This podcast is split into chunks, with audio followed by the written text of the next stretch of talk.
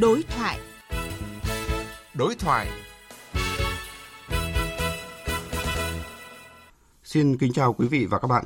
Thưa quý vị và các bạn, tự phê bình và phê bình là nguyên tắc, là quy luật tổ chức hoạt động của và phát triển của Đảng. Tuy nhiên, Đảng ta cũng nhiều lần chỉ rõ, ở không ít nơi, việc tự phê bình và phê bình còn nặng về hình thức, thậm chí là đoàn kết xuôi chiều. Đây cũng là những hạn chế cần khắc phục để việc tự phê bình và phê bình thực chất và hiệu quả hơn, góp phần ngăn chặn và đẩy lùi suy thoái tiêu cực. Kết luận hội nghị Trung ương 4 khóa 13 mới đây, công tác tự phê bình và phê bình đã đặt ra yêu cầu cao hơn.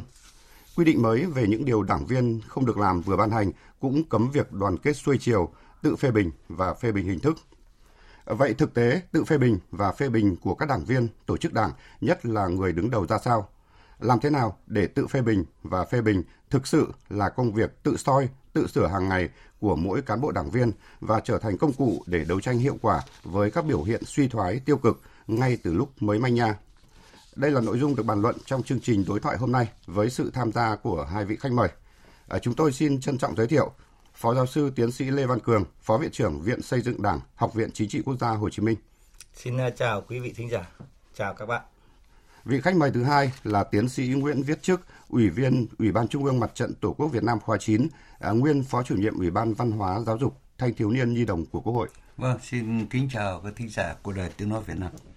Vâng, xin à, cảm ơn hai vị khách mời đã tham gia chương trình đối thoại hôm nay. À, thưa quý vị và các bạn, à, như đã giới thiệu, tự phê bình và phê bình là nguyên tắc, là quy luật tổ chức hoạt động và phát triển của Đảng. À, vậy xin được hỏi à, Phó giáo sư tiến sĩ Lê Văn Cường, À, là người có nhiều năm nghiên cứu về lý luận tổ chức hoạt động của Đảng, à, ông có thể cho thính giả à, biết rõ hơn về tự phê bình và phê bình. Đó là một nguyên tắc quy luật tổ chức hoạt động phát triển của Đảng ta. À, kính thưa quý vị khán giả, tôi xin được nói qua về tự phê bình và phê bình trong Đảng như sau. Hiện nay Đảng Cộng sản Việt Nam thì được tổ chức và hoạt động theo năm nguyên tắc. Nguyên tắc thứ nhất là nguyên tắc tập trung dân chủ. Thứ hai là tự phê bình và phê bình. Thứ ba là nguyên tắc đoàn kết thống nhất trong Đảng. Nguyên tắc thứ tư là đảng gắn bó mật thiết với nhân dân và nguyên tắc thứ năm là đảng hoạt động trong khuôn khổ hiến pháp và pháp luật. Thế thì khi đã gọi tên thành năm nguyên tắc như vậy thì chúng tôi cũng muốn nói một chút về cái lịch sử của tự phê bình. À, trước kia ấy thì cũng có lúc chúng ta chưa gọi thống nhất gọi chung là thành các nguyên tắc như vậy mà chúng ta chỉ mới có thể nêu là về luật phát triển rồi là về ừ, quy luật rồi cái cái về mặt tổ chức hoạt động thế thì những cái, cái cách gọi như vậy thì đôi khi nó lại gây ra một cái sự ờ, ờ, không đồng nhất trong cách hiểu. Thế thì cho nên từ đại hội đảng toàn quốc lần thứ 8 năm 96 thì chúng ta thống nhất gọi chung là các nguyên tắc. Đấy tức là như tôi vừa nói là năm nguyên tắc. À, và với một cái vị lãnh tụ vĩ đại của chúng ta là chủ tịch hồ chí minh thì bác cũng rất nhiều lần nói về tự phê bình và phê bình. Và khi đã nói về bản chất của tự phê bình và phê bình ấy trong đảng hiện nay ấy thì tôi xin phép được trích một cái ý của bác định nghĩa về cái tự phê bình và phê bình như thế này. Đấy, bác nói rằng trước kia ta nói phê bình và tự phê bình, nay phải nói lại là tự phê bình và phê bình. Nói như vậy có nghĩa là phê bình mình trước, phê bình người sau, phê bình mình là chính, phê bình người là phụ. Và bác yêu cầu à, một cái điều mà tôi thấy à, chúng ta cần phải thấm nhuần hơn, đó là gì ạ? Là phê bình việc chứ không phê bình người. Đấy, thì đấy là nếu như hiểu đúng, làm đúng được cái tư tưởng của bác Hồ thì tôi nghĩ rằng chắc chắn cái nguyên tắc này sẽ phát huy tác dụng và trở thành một cái vũ khí sắc bén để gì ạ? Để giáo dục, để rèn luyện, để tăng cường khối đoàn kết thống nhất trong Đảng và làm cho Đảng ta ngày càng vững mạnh hơn. À, vâng, à, vậy thì ông có những bình luận nhận xét gì à, về quá trình thực hiện nguyên tắc này à, trong quá trình xây dựng chỉnh đốn Đảng, à, đặc biệt là trong giai đoạn hiện nay? Nói về à, xây dựng chỉnh đốn Đảng thì à, chúng ta có thể thấy là nhiệm kỳ nào cũng nói về vấn đề này. Đấy, ở đây thì tôi lại cũng muốn nói tại sao lại phải nói có cái tính hệ thống như vậy. Bởi vì ấy là chúng ta thấy ngay như trong cái thời kỳ đổi mới thôi. Thì từ đại hội 6 rồi đến đại hội 7 rồi đại hội 8, đại hội 9 rồi đến, đến bây giờ. Đại hội nào cũng có một cái nghị quyết chuyên đề, cũng có những cái văn bản nói riêng về cái công tác xây dựng chỉnh đốn đảng. Thì đại hội 13 lần này có một cái mới, cái mới mở rộng ra đó là gì ạ? Trước kia ta chỉ dừng ở cái phạm vi nội bộ đảng thôi tức là nói về xây dựng chỉnh đốn đảng, thì lần này chúng ta mở rộng ra là xây dựng chỉnh đốn đảng và hệ thống chính trị. Ấy có nghĩa là gì ạ? Có nghĩa là cái thể chế của chúng ta đang vận hành, cái cơ chế là gì ạ? Đảng lãnh đạo, nhà nước quản lý, nhân dân làm chủ. Ấy vậy thì không thể nào có cái vấn đề là đảng mạnh mà chính quyền yếu mặt trận và các đoàn thể yếu được. Hoặc là ngược lại ấy là mặt trận rồi chính quyền mạnh mà lại đảng lại yếu. Thế cho nên đấy là cái này là cái tính vừa là thống nhất, vừa là đồng bộ và lại đồng thời có cái tính hệ thống thế thì cho nên cái vấn đề xây dựng chỉnh đốn đảng ấy nhiều nhiệm kỳ nay thì chúng ta thấy ba nhiệm kỳ gần đây chúng ta đều chọn trung ương 4 Đấy, trung ương 4 khóa 11 ờ, thì chúng ta nói về ba vấn đề cấp bách về xây dựng đảng. Trung ương 4 khóa 12 thì chúng ta cụ thể hóa ra thành 27 cái biểu hiện. Rồi sau đó là hướng dẫn 16 của ban tổ chức trung ương thì um, liệt kê thêm ra thành là gì 82 cái biểu hiện. Đấy, để cho cán bộ đảng viên này tự soi tự sửa và vừa rồi ấy là trung ương 4 khóa 13 của chúng ta thì ra cái kết luận 21 thì là tiếp tục thực hiện trung ương 4 khóa 11 trung ương 4 khóa 12 thì đấy, để chúng tôi nói lại như vậy để chúng ta thấy cái tính hệ thống trong cái công tác giáo dục rèn luyện đội ngũ đảng viên của chúng ta trong cái xây dựng, chỉnh đốn đảng. Và như lần này chúng ta, đại hội 13 có nói là, và cả hệ thống chính trị. Thì tôi thấy là làm là cái cái cái này là, thứ nhất là nói về mặt hệ thống, là có tính hệ thống và bài bản. Cái thứ hai là cũng mang lại được cái hiệu quả rất tích cực rất tích cực cái là gì ạ? Là chúng ta thấy là vừa rồi ấy, là cái đội ngũ cán bộ đảng viên ấy là chúng ta thấy có một cái tinh thần được thấy rất rõ là không có vùng cấm không có ngoại lệ. Thế cho nên ấy, qua thực hiện tự phê bình và phê bình qua kiểm tra giám sát mà thấy rằng có ai sai sai đến mức nào thì chúng ta cương quyết xử lý. Ấy và không những như vậy thì lại có một cái mới nữa ấy, ở nhiệm kỳ 12 đến nay ấy, là chúng ta công khai kết quả xử lý vì công khai kết quả xử lý như vậy ấy, thì tạo ra được cái niềm tin trong à, cả đội ngũ cán bộ đảng viên tạo ra cái niềm tin à, trong nhân dân đồng tình với cái cái cái cái công cuộc xây dựng chỉnh đốn đảng và hệ thống chính trị do đảng ta phát động À vâng, à, vậy còn à, tiến sĩ Nguyễn Viết trước ạ, ông có nhận xét gì về công tác tự phê bình và phê bình trong đảng trong giai đoạn hiện nay ạ? Tôi phải nói ngay rằng là cái nguyên tắc ừ, tự phê bình phê bình và đặc biệt là bác Hồ, vị lãnh tụ vĩ đại của chúng ta đã nhắc đi nhắc lại và đảo cái thứ tự là phê bình. Tự phê bình trước, phê bình sau và chú trọng là phê bình mình. Ừ, thì cái đó chính là cái rất cao của cái tinh thần tự giác, cái giác ngộ cao độ của mỗi đảng viên. Vì đảng viên vào đảng để làm gì? Vào đảng để phục vụ nhân dân, chứ không vì một cái lợi ích nào khác. Vậy thì luôn luôn phải tự soi mình, tự tu dưỡng. Đồng chí tổng bí thư nguyễn phú trọng cũng nhắc đi nhắc lại là phải tự tu dưỡng. Và có tu dưỡng tốt, có tinh thần giác ngộ cao thì mới có thể đảm bảo được cái tự phê bình tốt. Mà có tự phê bình tốt thì đây chính là sức mạnh của đảng, có thể nói. Sức mạnh của đảng là bắt nguồn từ mỗi đảng viên, mà mỗi đảng viên biết tự soi mình, tự tu dưỡng, tự phê bình thì mới tốt được. Ờ, công bằng mà nói thì cái điều đấy nó đã theo suốt cái quá trình xây dựng đảng của chúng ta và theo suốt cái cái vai trò lãnh đạo của đảng ta. Tuy nhiên ấy, là trong những cái năm gần đây thì cái này nó đang bị có những cái mai một đang bị yếu, phải nói như thế. Chính vì như thế cho nên là gần đây Ừ, có thể liên tục ừ, như là phó giáo sư tiến sĩ ừ, cường vừa nói đấy là trung ương rồi các đồng chí lãnh đạo đảng đã rất quan tâm đến cái việc này. Là bởi vì nói thẳng nó nó còn yếu. Nó yếu ấy, nó dẫn đến những cái tình trạng như là bộ phận không nhỏ rồi là tham ô tham nhũng.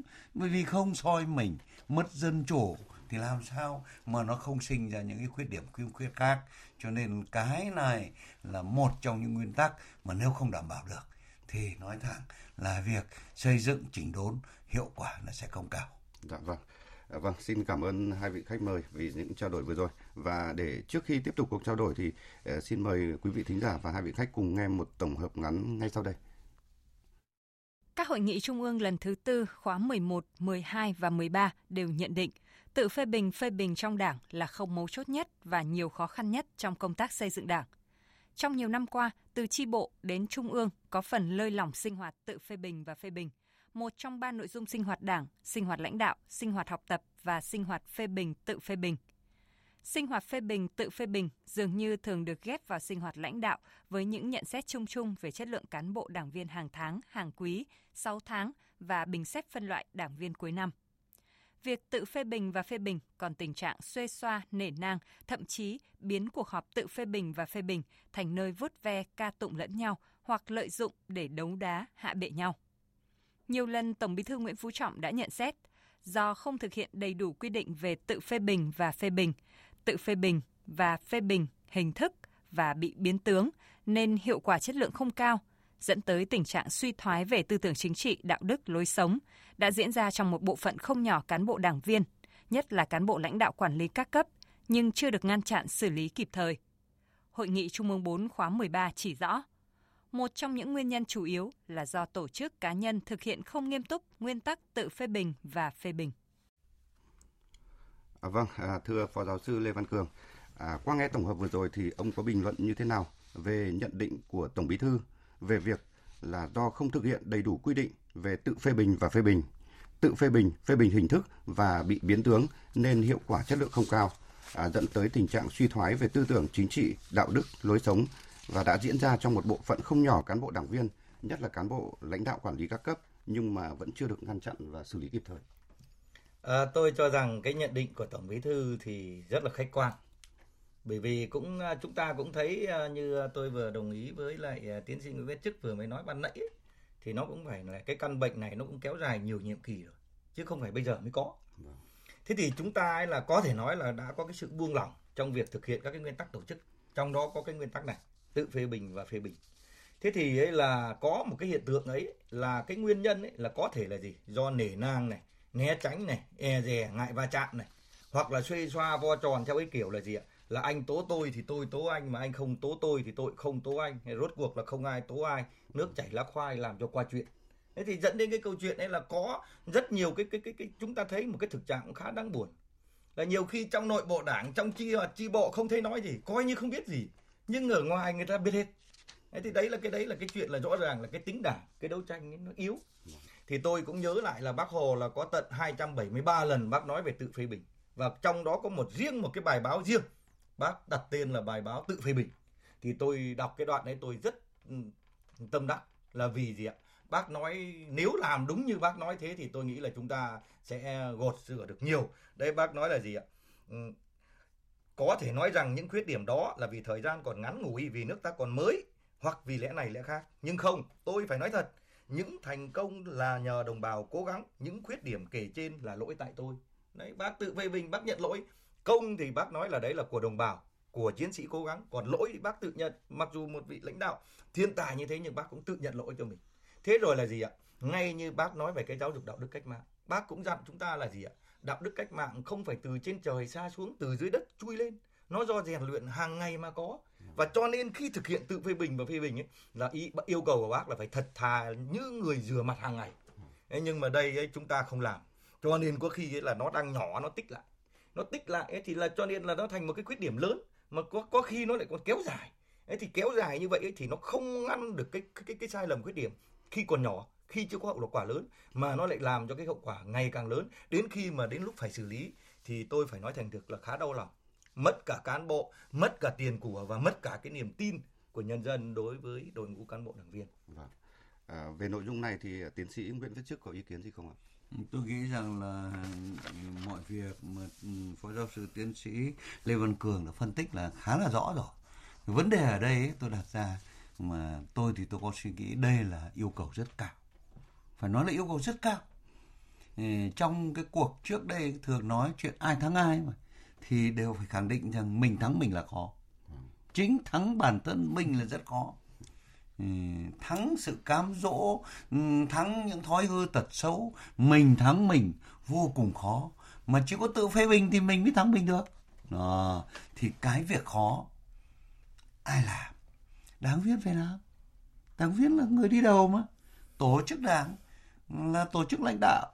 Đáng là là người lãnh đạo. Mỗi một đảng viên phải tiên phong đi đầu. Thì cái khó ấy phải làm. Nếu cái khó ấy mà không làm được thì rõ ràng sức mạnh của đảng là bị hao hụt là bị hao hụt.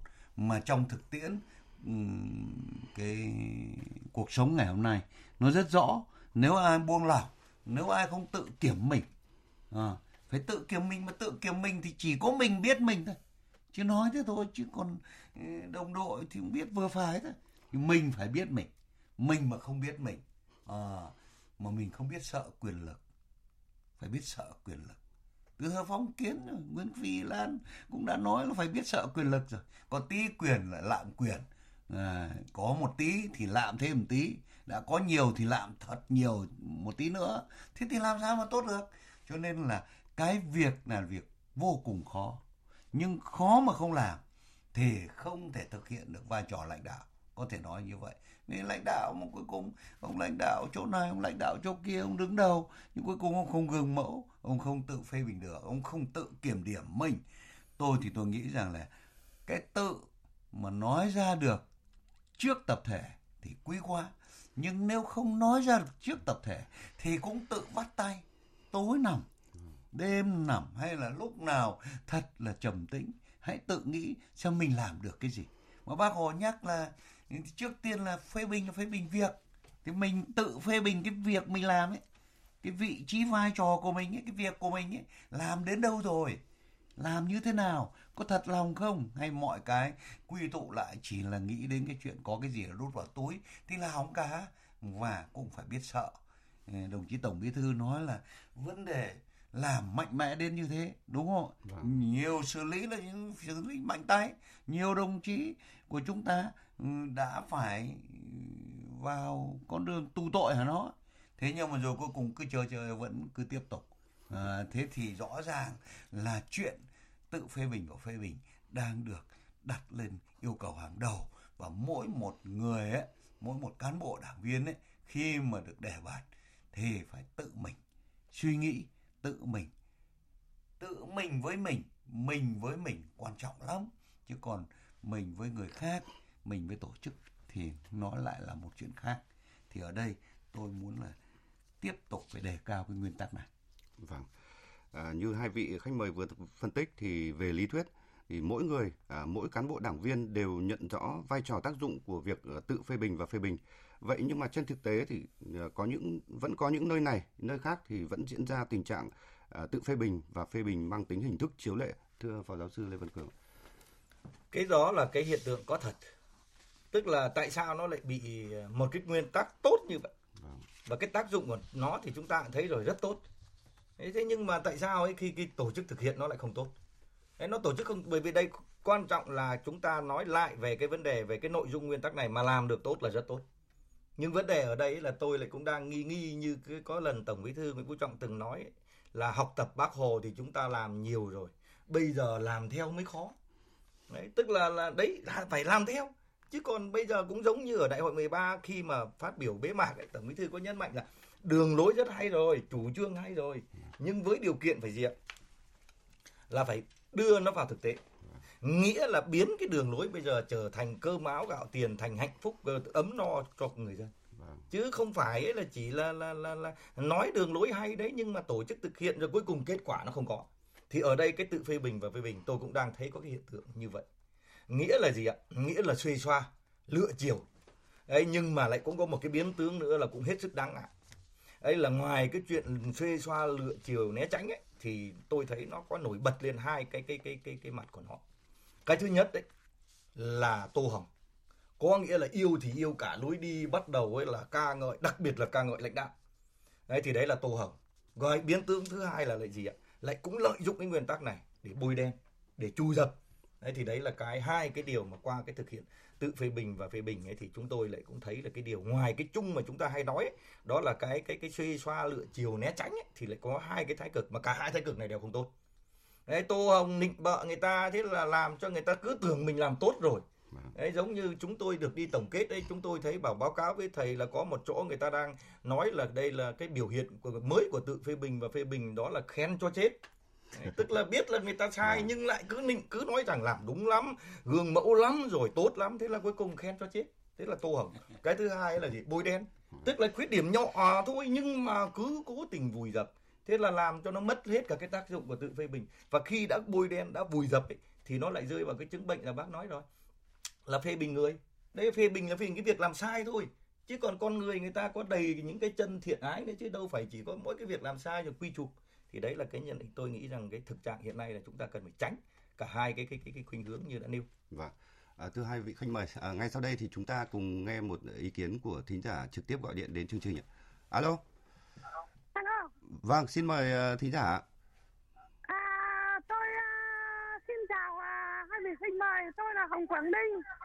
Tôi uh, xin có một vài ý kiến chia sẻ với hai vị khách mời như này.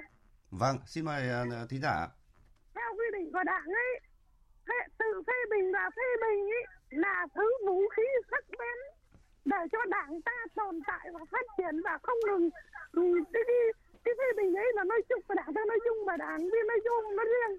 Thế nhưng mà trong thời gian qua thời gian vừa qua nhờ có tự phê bình nhưng mà đảng ta ấy, đã đưa 90 năm qua đảng ta đã đưa cách mạng ở nước ta từ thắng lợi này đến thắng lợi khác. Và hiện nay ấy, là nhân dân rất là có lòng tin đối với đảng và đảng ta có rất uy tín với trên trường quốc tế.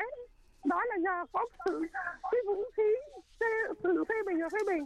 Nhưng mà trong thời gian vừa qua, tôi thấy là cái quy định của đảng này rất là nhiều về công tác phê bình và tự phê bình. Nhưng mà một số những cái vụ xảy ra cho, ở trong chi bộ rồi đảng viên rồi quần chúng ở trong cái cơ quan chuyện xảy ra về tham ô rồi tham nhũng rất nhiều thế nhưng mà một số đảng viên ấy thì e lè nể nang rồi là bao che sợ thế này sợ về khác, cho nên là cái vũ khí tự phê bình và phê bình nó không được một ngày nó mai một đi và nó ờ, yếu nhất như nhiều. Thế nên là tôi thấy là cần phải đẩy mạnh cái công tác phê bình và tự phê bình hơn nữa, làm sao đúng theo cái yêu cầu của đảng là để cho đảng ta được mỗi ngày cái phê bình cái càng được phát triển và đảng ta cần phải tồn tại phát triển mãi mãi tôi xin hết ạ Vâng, à, xin mời à, tiến sĩ Nguyễn Viết Trước cùng trao đổi với cả ý kiến của thính giả. Tôi rất hoan nghênh cái tinh thần của của của, của bác vừa mới trao đổi.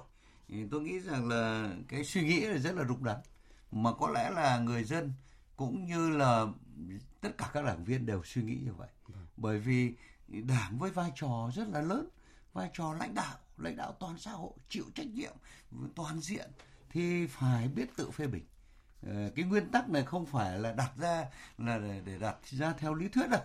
Mà lý thuyết thì nó thế nhưng mà trong thực tiễn ấy, thì rõ ràng là nếu có tự phê bình phê bình nghiêm túc thì chắc chắn là sẽ tốt. Và nhìn nhận lại ấy, thì chúng ta phải thấy là cái khâu này vẫn đáng yếu sinh hoạt của các chi bộ bây giờ là nội dung nghèo nàn ờ, dập khuôn hình thức. À, cái phê bình và tự phê bình gần như là không có hiệu quả. Ừ, phó giáo sư tiến sĩ lê văn cường cũng đã đã, đã nói đó là nhiều khi là biến tướng à, đôi khi là tô hồng định bợ lẫn nhau cho nên phải có một cái quy định về chống cái chuyện ờ, định bợ định bợ cấp trên. Nhưng đồng thời ừ, đôi khi cũng lại sang một cái lĩnh vực khác là chủ dập ừ, chủ dập bằng được người ta. Là như thế thì không còn gọi là tự phê bình và phê bình. Như thế thì nó lại biến tướng sang một cái cái khác. Không thể gọi cái đó là phê bình và tự phê bình được. Tôi có thể khẳng định là như vậy. À vâng. À, thưa phó giáo sư lê văn cường ạ như ông vừa trao đổi ở phần đầu của chương trình thì à, chủ tịch hồ chí minh và đảng ta thì trong thực tế luôn tự coi phê bình coi tự phê bình và phê bình không chỉ là một nguyên tắc về sinh hoạt đảng mà nó còn thể hiện tính đạo đức và văn hóa trong đảng. Thế nhưng mà đáng tiếc là công tác tự phê bình và phê bình ở một số đơn vị địa phương thì chưa được thực hiện nghiêm túc uh, từ cơ sở nên là khuyết điểm của mình hay đồng chí mình là à, không được chỉ ra, không được nhận biết để sửa chữa mà có nơi còn để khuyết điểm ngày càng to dần lên và có người khuyết điểm thì rất lớn nhưng vẫn được khen là tốt như ông vừa đề cập và cuối cùng họ phải chịu kỷ luật hay thậm chí là rơi vào vòng lao lý và bị xử lý về mặt hình sự. Vậy thì là người nghiên cứu về công tác xây dựng đảng thì ông nhìn nhận à, như thế nào về thực tế này? À, tôi cho rằng là thế này. Cái tôi rất à, tâm đắc với cái ý kiến ban đầu của tiến sĩ Nguyễn Viết Chức nói ấy, là cái này ấy là muốn làm nó có hiệu quả thì cái đầu tiên đấy là phải đối với tự mình chứ phải vượt qua chính mình. Đấy, bởi vì ấy là nếu mà vượt qua được chính mình thì mới dám thứ nhất là gì? Thật thà nhận cái khuyết điểm của mình. Và thứ hai là cũng mới có đủ dũng khí để chỉ ra những cái khuyết điểm của đồng chí đồng đội mình để giúp cho người ta sửa. Thế bởi vì ấy là ở đây ấy, cái mà cuộc đấu tranh trong lòng từng người đảng viên ấy là nó cũng khá quyết liệt. ấy bởi vì nói gì thì nói thôi chứ cũng là đụng chạm đấy. Người đời cũng là không như bác nói không phải thánh thần, ai cũng có sai lầm khuyết điểm đấy. Rồi bác còn dạy chúng ta là một đảng giấu giếm khuyết điểm là một đảng hỏng. Đấy, một đảng có gan mà thừa nhận khuyết điểm của mình là là đảng mới là, là đảng mạnh và đảng thành công được. Thế nhưng bây giờ lại đối với từng người. ấy thì nói là cái chung là như vậy nhưng đối với từng người có vượt qua được chính mình không? bởi vì ấy, cái suy cho cùng nó lại còn một cái nữa chúng ta nên nói thẳng với nhau ra đó là lợi ích. Đấy, lợi ích ở đây thì có kể là cả lợi ích vật chất có cả lợi ích tinh thần. Và có thể kết hợp được cả lợi ích vật chất và lợi ích tinh thần. Thì nó dẫn đến cái câu chuyện là gì? Khi mà nói ra thì liệu có bị mất lợi ích của mình không?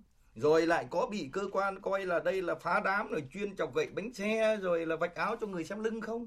Thì đấy là những cái điều mà trong cái hiện nay thì tôi nghĩ rằng cái giải pháp gốc ấy là từng người đảng viên phải tự tu dưỡng rèn luyện cái phẩm chất đạo đức cách mạng để rồi là gì ạ? Để đối với tự mình là anh ta phải dám à, dũng cảm nhìn nhận những cái sai lầm khuyết điểm của mình nếu có và dám dũng cảm góp ý cho đồng chí đồng đội của mình. Đấy và thứ hai là về mặt tổ chức thì cần đấy là gì ạ? Phải có cái quy định quy chế chặt chẽ rõ ràng chứ không thể là cứ như lúc nãy tiến trước nói là là là, là nó hình thức chiếu lệ nhưng mà bây giờ ấy là có chế tài để xử lý không? Hay là cuối cùng lại hoa cả lan? Thì cái đấy là cái thứ hai và cái thứ ba nữa thì tôi nghĩ rằng là như cái lần này đảng ta phát động ấy, đó, cái nghị quyết, cái kết luận 24 21 của trung ương 4 ấy, đó là gì? Là lấy cái đẹp dẹp cái xấu.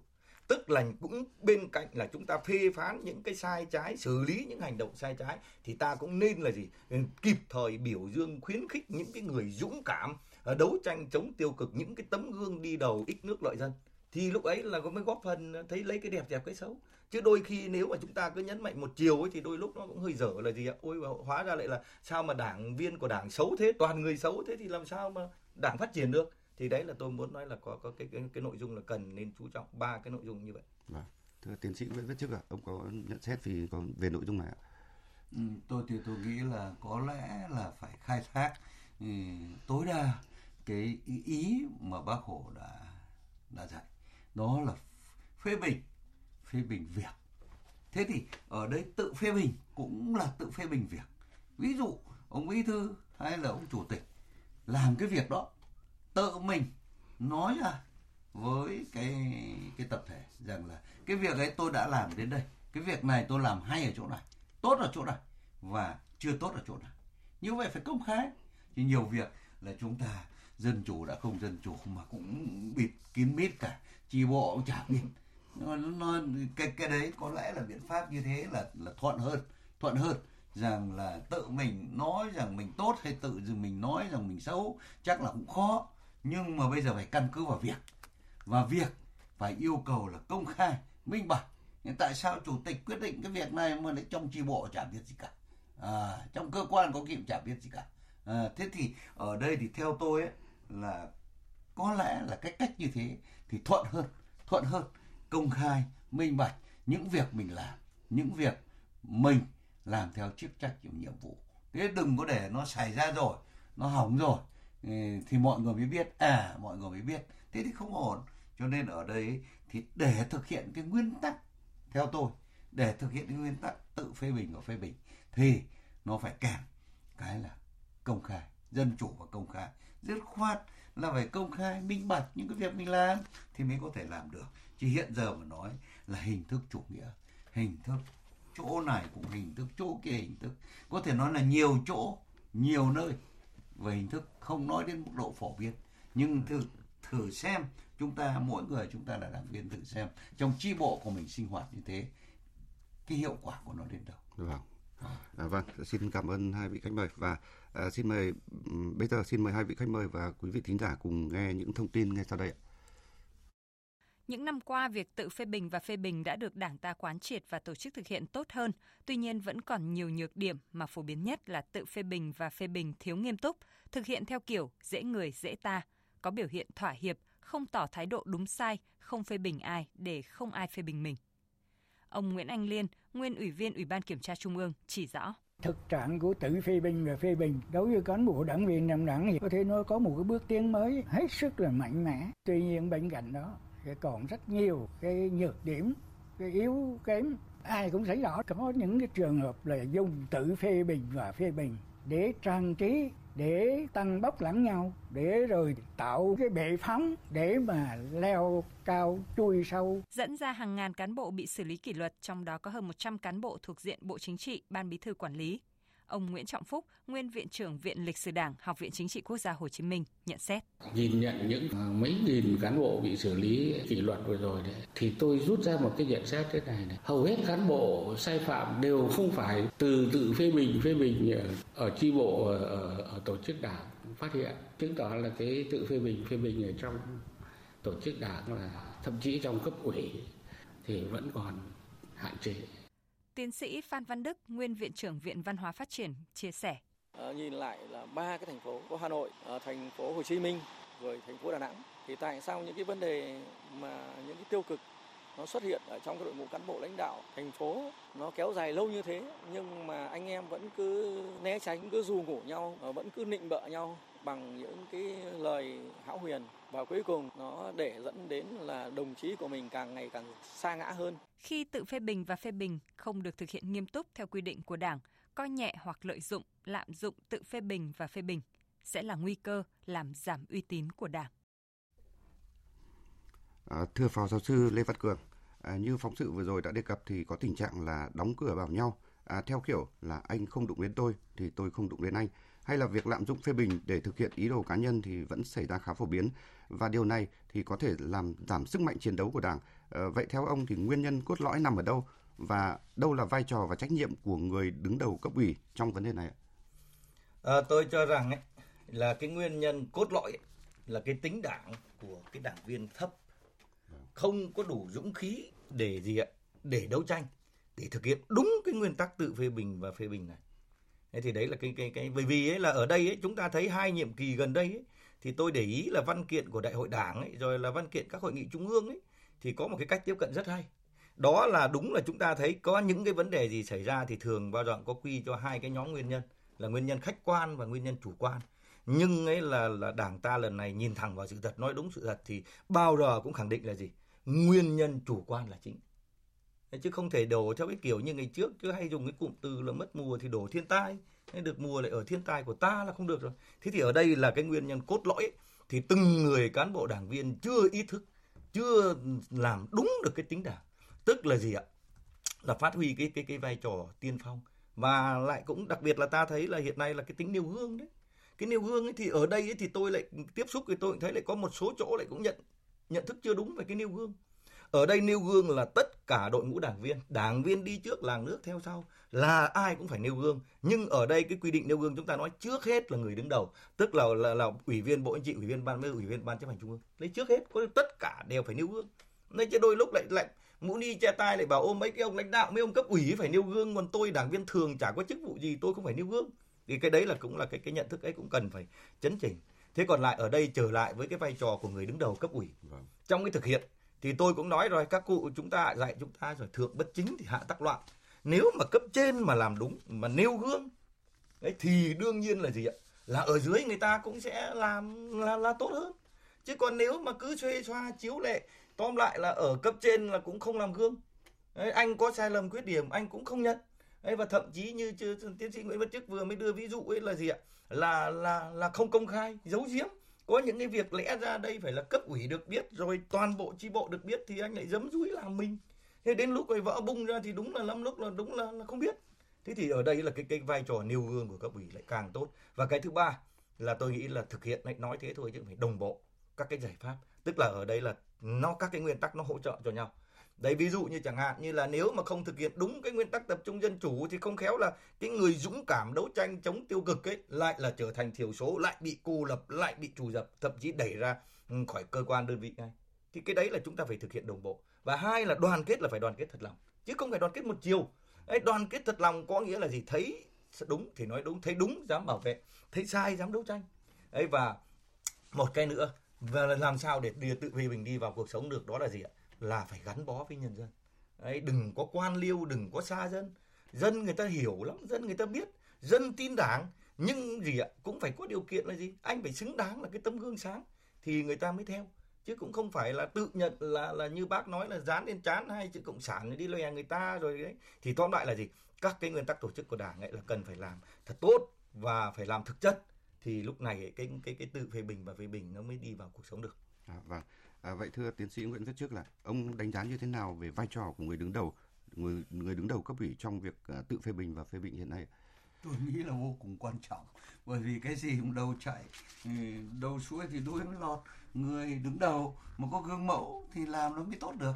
Và tôi rất là tâm đắc với cái cái cái cái cái nghị quyết nêu gương.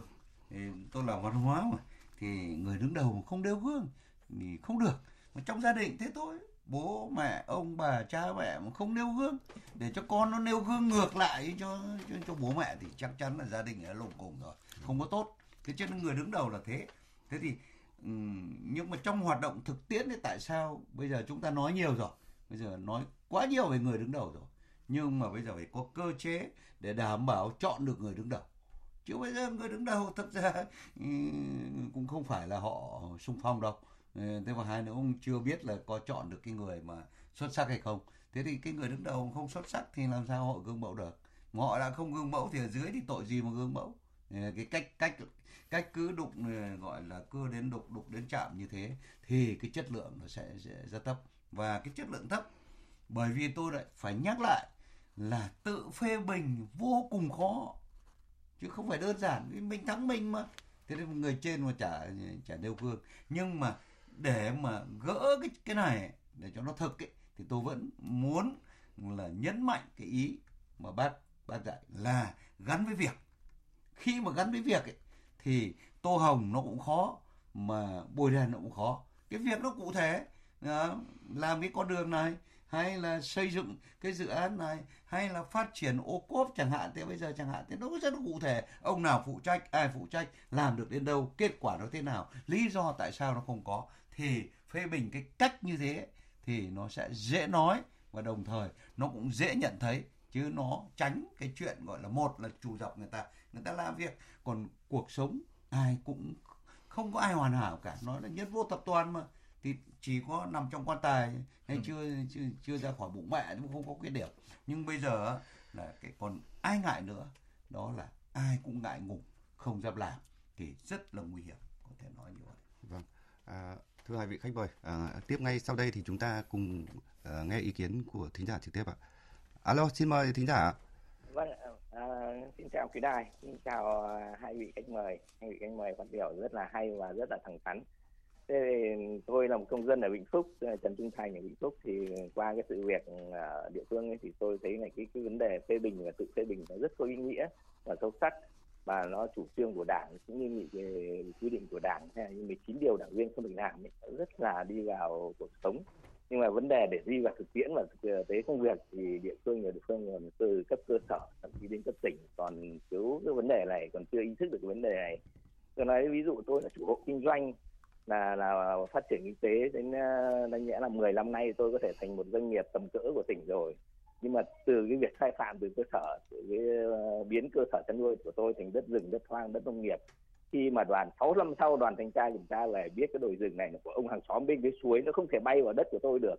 Thế mà đến từ cấp xã, đến cấp sở, đến cấp tỉnh mà lại cho rằng đến bây giờ, muốn muốn được cái đồi đấy nó bay về trở về ông hàng xóm thì phải ra tòa thế đấy là một lãnh đạo cấp tỉnh mà phát biểu như thế thì tôi thấy là cái ý thức về những điều đảng viên không được làm hoặc cái ý thức về về, về quy định quyền giá của đảng này 19 điều là thế đúng phải bảo vệ thế sai phải kiến nghị xử lý phải xử lý triệt để. Thì tôi À vâng, à, à, thưa tiến sĩ Lê Văn Cường à, từ thực tế của thính giả ở Vĩnh Phúc thì ông có suy nghĩ như thế nào về cái việc mà à, phát huy cái tính tiền phong gương mẫu của Ờ, cấp ủy ở cơ sở trong cái việc giải quyết như ông vừa nói là phải gần dân sát dân và đặc biệt là việc tự soi tự sửa trong những cái việc quản lý ờ, công việc hàng ngày cũng như là tạo thuận lợi cho người dân để tránh xảy ra những cái trường hợp như thính giả vừa nêu.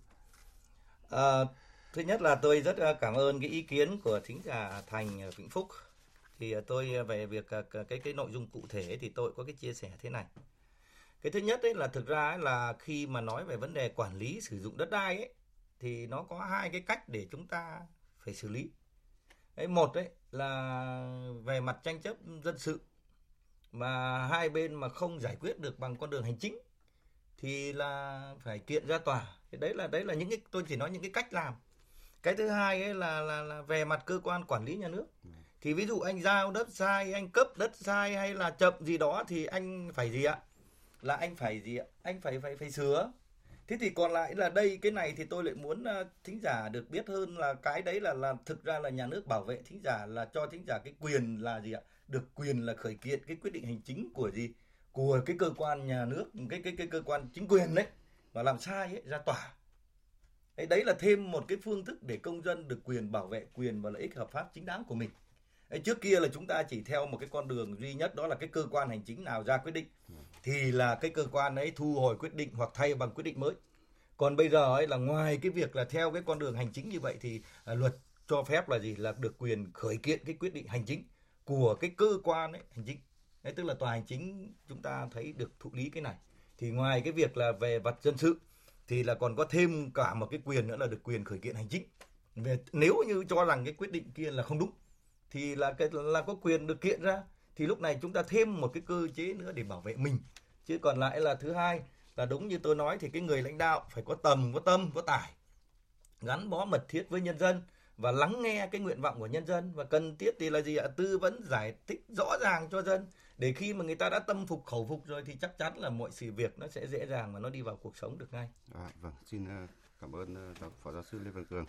À, thưa hai vị khách mời, từ đầu đến nay thì chúng ta đã trao đổi về thực trạng à, sinh hoạt tự phê bình và phê bình trong đảng hiện nay, à, cũng như là các giải pháp để nâng cao chất lượng à, công tác à, tự phê bình và phê bình. Và một trong những đề xuất đó, đó là phải đề cao trách nhiệm của người đứng đầu, cũng như là có cơ chế khuyến khích bảo vệ người thẳng thắn à, trong việc à, phê bình và tự phê bình. Vậy theo Phó Giáo sư Lê Văn Cường, làm thế nào để đề cao vai trò trách nhiệm của người đứng đầu trong công tác này ngoài chính cái sự tự giác của họ và phải có những cái giải pháp để, để cơ chế khuyến khích và bảo vệ những người thẳng thắn trong công tác này? Cái này à, thì chúng ta thấy ở đại hội 12 mới đưa ra cái ý kiến này. Và sau đó thì chúng ta cập nhật vào cái quy định 37 thay cho cái quy định 47 về những điều đảng viên không được làm. Đấy rồi chúng ta cũng cập nhật vào trong cái quy định 22 về cái à, công tác kiểm tra giám sát kỷ luật đảng, tức là đều cụ thể hóa cái quy định của đại hội 13 ấy là bảo vệ cái cán bộ sáu dám đấy, dám nghĩ, dám nói, dám làm, dám đấu tranh, dám đương đầu với khó khăn thử thách. Thế thì ở đây ấy, là cái câu chuyện chúng ta đang xoay quanh cái tự phê bình và phê bình thì đấy chính là dám đương đầu với khó khăn thử thách, dám đấu tranh đấy. Thấy đúng dám bảo vệ, thấy sai dám đấu tranh. Thì cái này là cái rất tốt. Tuy nhiên ấy, là ở đây ấy, thì như chúng ta đã trao đổi rồi thì cái một trong những cái mà đưa nó vào được cuộc sống ấy thì như lúc nãy thì uh, ờ, tiến sĩ Nguyễn Văn Chức nói rồi là, là anh phải nêu gương cái người đứng đầu ấy anh phải làm trước thì anh người ta mới làm và hai nữa là một cái biện pháp nữa là tôi nghĩ rằng ấy là nên mở rộng dân chủ. Bởi vì trong thực tế cũng có đâu đó chúng ta phải thấy rõ là nó bị hạn chế đi ấy, là do thiếu cái dân chủ. Đấy, thiếu dân chủ cho nên là gì ạ? Là dẫn đến là người ta cũng gì ạ? Là người ta là là là đấy như bác dạy thôi dân chủ là gì? Dân chủ là để cho dân chúng được mở mồm ra nói. Thế bây giờ không cho nói thì làm sao mà phê bình được làm sao mà góp ý được? Thì đấy là là là cái cái thứ hai. Cái thứ ba là gì ạ là như tôi nói là cần phải có quy định. Đấy, quy định cụ thể hóa cái trách nhiệm. Đấy ví dụ như chẳng hạn như hiện nay chúng ta quy định về cái sinh hoạt tri bộ thì cần phải là một năm chẳng hạn là anh có bao nhiêu cái cuộc về tự phê bình và phê bình bao nhiêu cái sinh hoạt chuyên đề về cái nội dung này. Đấy, chứ không phải là như ban đầu uh, uh, người dẫn chương trình có đưa ra ấy, là là cái chúng ta là toàn là dư vào cái bệnh hình thức trong sinh hoạt tri bộ. Cứ lồng ghép vào cái việc quan triệt nhiệm vụ chuyên môn xuôi chiều xong cái thôi thì đấy là tôi nghĩ là đấy là nên đưa như vậy. À, vâng, à, xin cảm ơn ông. À, thưa quý vị và các bạn, tự phê bình và phê bình là việc khó, thậm chí là rất khó. Phải làm rõ trách nhiệm của tập thể và cá nhân trước từng vấn đề nổi cộm. À, điều này thì đòi hỏi mỗi cán bộ đảng viên trước hết phải dũng cảm có trách nhiệm với sự tiến bộ của tập thể. Trên hết và trước hết là người đứng đầu mỗi cấp ủy phải thực sự là người nêu gương làm trước. Ờ, thưa quý vị và các bạn, chương trình đối thoại hôm nay với nội dung tự phê bình và phê bình trong Đảng, những vấn đề cần quan tâm xin kết thúc tại đây. Một lần nữa xin cảm ơn Phó giáo sư tiến sĩ Lê Văn Cường, Phó viện trưởng Viện Xây dựng Đảng, Học viện Chính trị Quốc gia Hồ Chí Minh và tiến sĩ Nguyễn Viết Chức, nguyên Phó chủ nhiệm Ủy ban Văn hóa Giáo dục Thanh thiếu niên và Nhi đồng của Quốc hội đã tham gia chương trình. Cảm ơn quý thính giả đã chú ý theo dõi. Chương trình hôm nay do các biên tập viên Sĩ Lý và Đình Hiếu thực hiện.